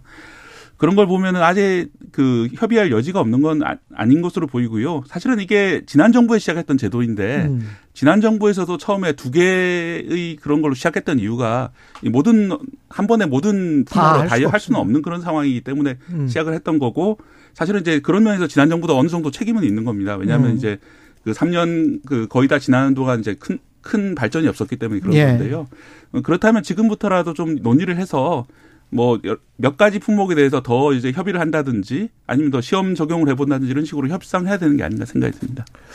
일단 지금 정부에서는 3년 일몰제를 다시 도입한다라는 건데 저는 이거는 뭐 의견이 좀 엇갈릴 수 있다라고 봐요. 문제는 3년 일몰제 도입하면 3년 후에 또 싸워야 되거든요. 이거를 동일하게 또 반복을 해야 그러니까. 돼요. 그러니까 이게 지금 사실은 화물차주들의 뭐 임금을 올리는 것도 있지만 기본적으로 생명권에 대한 거예요. 도로의 안전, 왜냐하면- 안전뿐만이 아닙니다. 왜냐하면 네. 올해 이제 경찰청의 조사에 따르면 고속도로에서 사망 교통사고의 64.8%가 화물차에서 일어난 거예요. 그렇죠. 그러니까 한번 사고가 났다 하면은 다 화물차는 대형 사고가 나는 거죠. 그러니까 다 상당히 죽는 사고가 맞는데 이게 그 화물차주들이 이제 어, 화물연대에서 여론 설문조사를 했거든요. 음. 94%가 졸음운전 경, 경험이 있다라는 거예요. 이거 시간에 맞추려면은 도저히 안 되니까 그러니까 쪽잠 자고 그냥 뭐 24시간 그냥 화물차에서 계속 생활하고 그러면서 운전을 하다 보니까 그러니까 이게 이제 운임을 올리면은 외국에 미국에도 그렇고 한국에도 이제 그뭐 여러들이 연구가 있는데 교통사고가 줄어든다라는 거예요. 운임을 올리면은 왜냐면은 돈을 그만큼 더 많이 벌어야 되는 그런 유인이 사라지니까 외국에는 그래서 그렇죠. 심지어 이제 뭐 미, 유럽이나 미국에는 하- 한 주에 운행할 수 있는 시간 제한은 법까지 있어요. 유럽에는 그래, 58시간 그게 이상 합리, 합리적일 수 있겠네. 예, 그런데 그거를 58시간 뭐 제한 이런 식으로 걸려면은 최소한 어느 정도 단가는 맞춰 줘야 된다. 이런 이제 문제들이 생기는 거죠. 근데 국토부는 이제 그것과 안전 운임과 뭐 사고와의 그 상관관계는 아직 밝혀지지 않았다 이러면서 이제 3년 한 번 더 해보자 뭐 이렇게 네. 지금 주장을 하는 거죠. 일단 네. 한국교통연구원 조사 결과를 보면은 음. 어, 사망자 수는 2019년 대비해서 2020년 시행 첫 해에서 오히려 늘어난 면이 있기 때문에 예. 아직까지는 명확하게 안전해진 건지 아닌 건지 알 수 없습니다. 왜냐하면은 음. 어 이제 사고 건수 자체는 줄었기 때문에 그래서 좀 약간 애매한 점이 있기 때문에 좀 더 시행해 보자는 것인데 음. 이 사실은 이 문제는 결국은 어떤 안전과 비용을 어떻게 나눌 것인지 그렇지. 싸고 약간 불안한 상태로 갈 것인지 지금처럼 아, 혹은 이제 안전하면서 좀 비용을 더 들일 것인지 뭐 그런 식으로 사회적으로 의사 결정을 해야 될 문제이고 뭐 그런 차원에서 논의가 되는 생각을 합니다. 그 타협을 하는 거하고 파업이 장기화되는 거하고 국가 경제에 어떤 게 더 해악이 될지 그것도 한번 생각을 해보시면 좋을 것 같아요. 타협 타협이 저는 훨씬 더 쌀 것 같거든요. 음. 빨리 타협하는 게. 그렇죠. 예. 네. 근데 근데 이게 장기화되면 뭐 윤석열 대통령은 그렇게 생각하시지 않는 것 같고 예. 어떤 불법 파업에 대해서도 절대 용인하지 않겠다. 이제 법치주의를 얘기를 했는데 글쎄요, 뭐 이게 이게 뭐, 뭐 파업이라는 게 일부 불법이 들어갈 수도 있고 아닐 수도 있는 건데 모든 음. 거를 이제 법과 원칙을 얘기를 했을 때 이게 사회적 갈등을 줄일 수 있느냐 뭐 그런 것도 좀 생각을 해봐야 될 것 같습니다. 저는 이제 용어 자체가 이제 불법 파업이라는 용어가 많이 정부 쪽에서 나오고 있는데 사실은 이제 불법인지 아닌지 좀 애매한 그런 게 많거든요. 왜냐하면 이게 예를 들어서 이제 노동조법에 따른 파업처럼 뭐 표결을 거치지 않은 파업이나 이런 음. 것이 아니라 그렇죠. 집단 운송 거부에 해당하기 때문에 예. 그 자체로는 이제 불법이라 말하기 어려운 점이 있습니다. 그러면 예. 이제 공정거래법으로 가가지고 이 사업자들이 다른 사업자의 영업을 방해하거나 이런 식으로 가면 이제 불법이 될 수 있는데 음. 아니 그렇다는 명확한 그런 케이스들이 나와야지 이제 나중에 불법이 되는 거거든요. 음. 실제로 의사 파업인 경우에도 그래서 불법인 경우와 불법이 아닌 경우들이 있었고요. 그렇죠.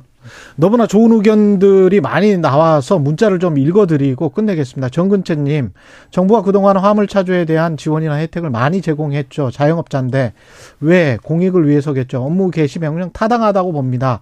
2817님, 저는 다 동의합니다. 동의하는데 왜 하필 지금 이때인가? 다들 너무 어렵잖아요. 이렇게 말씀하시는 분들이 있고 홍성원님은 언제까지 값싼 노동력으로 경제를 지탱할 건가요? 조성빈님, 화물연대가 물류를 볼모로 파업한다고 하는데 정부가 물류와 국가 이익을 볼모로 노동자들에게 안전과 생계를 희생하라고 강요하는 것 아닌가요? 물류가 국가의 핏줄이라면 그걸 담당하는 사람들의 안전과 생활이 안 진짜 국익이라고 생각합니다. 예. 정말 청취자분들 현명하시네요. 예, 좋은 의견 감사하고요. 뉴스톱 김준일 대표 KBS 박대기 기자였습니다. 고맙습니다. 감사합니다. KBS 1라디오 최경련의 최강시사 듣고 계신 지금 시각 8시 46분입니다.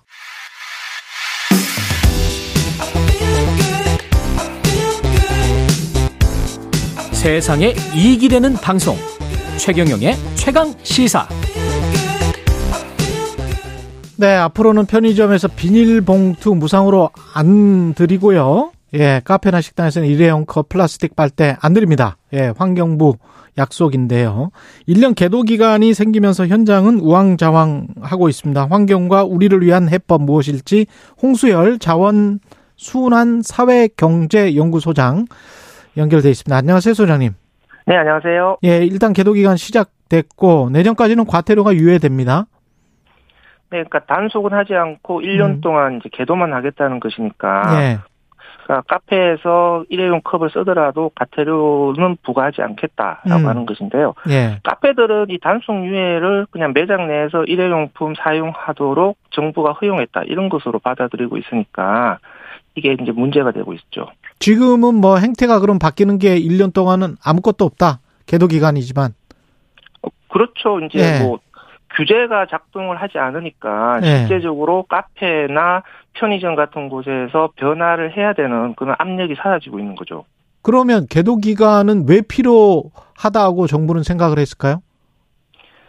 그러니까 자영업자들이 일회용품을 일시 사용하지 않는 것들에 대한 충격이 크니까 아, 그러니까 결국은 자영업자들의 반발 때문에 정부가 예. 규제를 후- 일시적으로 후퇴한 것이다 이렇게 봐야 되는 거죠. 그렇군요. 근데 이제 1년 후 계도 기간 이, 이후에는 꼭 하긴 하겠죠? 지금 그렇게 돼 있습니까? 꼭 하는 걸로? 일단은 지금 법은 시행되는 거잖아요. 예. 법은 시행되는 거고 일선 지자체들이 단속을 1년 동안 그 과태료 부과의 단속이 아니라 이제 계도 중심으로 하라라고 환경부가 음. 지침을 내린 것인데 예. 1년 뒤에 또 다시 봐야 될 것 같아요. 지금 계속 요- 지금 현 정부의 추세가 예. 뭐그 기간 동안 막상 닥쳤을 때 또 후퇴하는 경향들이 많이 있어서 아. 지금은 1년 뒤에는 확실하게 이 규제가 정착될 것이다라고 단정적으로 얘기할 수는 없을 것 같아요. 이게 그- 그 탄소 중립 정책이랄지 세계적인 정책들 우리가 약속해 놓은 것들 이런 것들과 다 연계되지 않습니까? 이런 거? 그러니까 탄소 중립으로 가려면 예. 그리고 그 플라스틱 오염 문제들을 해결하려면 일단 줄일 수 있는 플라스틱 일회용품부터 확실하게 줄여 나가는 정책들이 필요한데요. 음. 규- 강한 규제가 들어가니까 당연히 사업자들은 반발할 수밖에 없거든요. 네. 그러면은 이런 사업자들의 반발을 좀 더 무마하면서 강력하게 집행해 나가, 나가겠다라는 정책의 좀 일관성을 보여줘야 예. 앞으로도 계속 이것들이 확대갈 수, 확- 확대해 나갈 수가 있는 것인데 예. 사업자들이 반발한다라고 해서 또 뒤로 물러서 물러서 버리게 되면 음. 일회용품뿐만 아니라 환경과 관련된 전체적인 규제가 문제가 될 수도 있죠. 이게 안 쓰면 소비자들이 이제 만약에 계도 기간이 어 없이 그냥 바로 규제를 했다고 하면 안 쓰면 아무래도 플라스틱 사용량이 줄겠죠. 그렇죠. 그러니까 예. 이- 그러니까 일회용품을 사용하지 않는 게 플라스틱 사용을 줄일 수 있는 가장 확실한 방법인 거거든요. 그렇게 되면 이제 생산도 덜 하게 될 것이고. 그렇죠. 예. 그러니까, 그러니까 소비를 줄임으로써 생산도 줄이고 결국은 플라스틱 오염을 막는다라고 하는 것이 취지거든요. 그러면 조금 뭐랄까요? 우리가 우리와 자영업자들이 조금씩 불편하면 되는 거네요. 어, 그렇죠. 어차피 일회용품이라고 하는 게 편리 때문에 사용하는 것이라서. 예. 그러니까 습관적으로 막 일회용품 쓰는 것도 많거든요. 일회용 빨대도 그렇고 그, 그 플라, 일회용 그 플라스틱 젓는 막대도 그렇고 그냥 공짜로 주니까 습관적으로 쓰게 되는 것인데 음. 그런 부분들부터 우리가 조금 더 불편함을 감수하면서 줄여 나가자는 거거든요. 예. 이 일회용품을 덜 쓰는 문화가 지금 빨리 자리 잡아야 될 것 같은데, 그, 어, 이 계도 기간에 뭐 이미 이제 계도 기간 하기로 했으니까 뭐 해야 됩니까, 그러면? 그러니까 일단은 지금 그 카페들 같은 경우에는 예. 법률은 시행되는 것이니까 단속은 하지 않으니까 우리가 써도 된다 이런 식의 인식은 버려야 되고요. 예. 최대한 어, 법률에 맞춰서 일회용품을 사용하지 않도록 그 해야 될 것 같고요. 그다음에 플라스틱 빨대나 젖는 막대 같은 것들을 매장에 그대로 비치하고 손님들이 마음껏 가져가도록 하는 방식은 피해야 되는 것이죠. 손님들이 원하는 경우에만 주도록 해야 되는 것이고 그리고 소비자들에게도 이 관련된 그 규제 쓸, 법에 의해서는 어쨌든 쓸 수 없도록 되어 있다라고 하는 것들을 계속 공지를 해줘야 돼요. 근데 제가 뭐 SNS나 이런 데를 보니까 텀블러를 뭐 100회 이상인가요? 제가 정확한 숫자는 모르겠습니다만은 100회 이상을 사용을 해야 일회용품을 사용하지 않은 것과 비슷하다 뭐 이런 거 나와 있잖아요. 텀블러를 막 텀블러를 계속 사는 경우 그거는 또 아닌 거 아니에요? 그죠? 그렇죠. 그러니까 텀블러를 일회용품으로 쓰게 되면 예. 오히려 더 환경적으로 더 영향이 큰 거죠. 음. 그러니까 텀블러를 반복해서 계속 사용해야만 그렇죠. 어, 일회용품을 쓰는 것보다는 어, 환경 오염을 줄이는 확실한 효과가 발생하는 겁니다. 이게 지금 자원 순환이 계속되고 그러면서 순환 경제로 가는 그 그걸 만들기 위해서 어떤 문화적으로 법적으로 접근하는 그런 문제인 것 같은데 결국은 생산을 플라스틱 생산 일회용품 생산을 줄여야 되는 거 아닙니까? 생산 쪽에서도 그렇죠. 어쨌든 근본적으로 이제 플라스틱 오염 문제를 해결하려면 뭐 예. 재활용을 잘하는 것 이전에 사용량을 줄여야 예. 관련 환경적인 문제를 해결할 수가 있는 것이죠. 그 생산 방식의 전환이 선, 선행이 돼야 되는 거죠. 근데 기업들이랄지 정부는 분명히 이제 그 생각할 것 같아요. 이런 식으로 순환 경제랄지 생산 생산을 줄여서 하는 자원 순환을 바탕으로 하는 순환 경제 모델이 GDP를 떨어뜨릴 것이다. 그런 걱정을 하자 하고 있는 거 아닐까요? 그러니까 경제 활동을 위축시킨다라는 것보다는 예. 자원 활용의 효율성을 높인다는 개념이 아. 순환경제거든요. 그렇군요. 그러니까 무조건 소비를 축소시켜서 GDP의 위축으로 가자 이- 이렇게 생각할 필요는 없을 것 같아요. 예. 어쨌든 우리 경제의 효율성을 어떻게 높일 것인가를 환경과 결합시켜서 고민하자라는 게 그렇죠. 순환경제의 방향입니다. 그러면 구체적인 예시를 좀 들어주시면 이런 식으로 하면 GDP에도 타격이 없고 순환경제 모델이 될 수 있다. 뭐 이런 것들 해외에서 어떤 방식으로 실천하는지도 궁금하고요. 그러니까 어쨌든 지금 이제 일회용 포장재나 일회용 컵을 씀으로써 어 자원 낭비도 일어나고 쓰레기 문제도 발생하는 거잖아요. 그렇죠. 그리고 일회용품을 생산하고 쓰는 것들에서 이제 또 경제 활동이 일어나면서 GDP가 올라가는 것인데 예.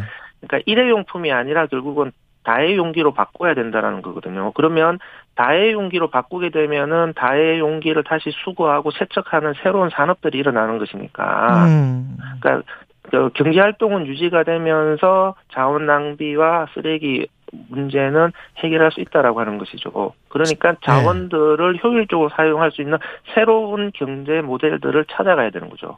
해외에서는 순환 경제 장관, 뭐 스코틀랜드는 정의로운 전환, 순환경제 장관 이렇게 그 장관까지 둔 나라도 있다고 하는데 앞으로의 방향은 이 방향밖에 없겠죠. 지금 우리가 이렇게 지구를 망쳐놓은 상황에서는. 지금 뭐 탄소 중립 순환 경제 예. 이 단어는 앞으로 돌이킬 수 없는 핵심 단어가 될 거고요. 국가 정책과 기업 경영에서 반드시 이 개념이 들어가야 되는 것이죠. 음. 지금 글로벌 기업들의 그 변화 흐름들을 보게 되면은 재생 에너지나 재생 원료를 사용하지 않으면 앞으로 글로벌 시장에서 물건을 팔아먹기 어려운 상황이 올 수도 있어요. 야, 그 관련된 기술도 발달할 수밖에 없, 없겠습니다. 뭔가 혁신이 나와야 될 것 같고, 그 오래된 쓰레기랄지, 오래된 플라스틱으로 뭘 할 거냐, 어떻게 순환시킬 거냐, 어, 어떻게 생각하세요? 관련해서? 쓰레기 문제? 그러니까 지금 그 경제의 패러다임이 완전히 바뀌어야 되는 거거든요. 예. 그러니까 기존의 전통적인 생산 방식과 어, 기술 그리고 시스템으로는 앞으로 이 어, 문제들을 해결할 수가 없으니까 음. 새로운 혁신들이 일어나야 되는 것이 그러니까 순환과 관련된 새로운 기술들, 새로운 어, 경제 모델들이 일어나야 되는 것이고 예. 이런 혁신들이 일어날 수 있도록 사실은 정부가 적극적으로 지원을 해줘야 되는 것이고 관련된. 규제가 예. 확실히 받쳐줘야 돼요. 예. 규제가 작동하지 않으면은 새로운 혁신들이 일어나지 않거든요. 아, 그러니까 그못 쓰게 규제가 만들면서 규, 그렇게 하면은 그렇게 규제를 하면은 혁신이 일어난다. 그러니까 일회용품 사용에 대한 확실한 규제가 있어야 다회용기를 사용할 수 있는 새로운 모델들이 나타나는 것인데 예. 지금처럼 규제가 어, 확실하지 않으면은 기존에 하던 것대로 하겠다라고 당연히 가죠 사업자들은. 음, 그렇죠. 그래서 1년 동안은 계속 그냥 일단 갈 수 있다. 뭐 이렇게 지금 생각을 하고 그렇게 계속 가버리면 지구는 망가지고 뭐 이렇게 된다는 것이죠. 혁신 혁신의 기회도 놓치고 예 그런 말씀이셨습니다. 전체적인 규제가 흔들리는 게 우려스러운 거죠. 예, 알겠습니다. 쓰레기 박사 예 홍수열 소장님이었습니다. 고맙습니다. 네, 감사합니다. 예, 11월 30일 수요일 KBS 일라디오 최경령의 최강 시사였습니다. 고맙습니다.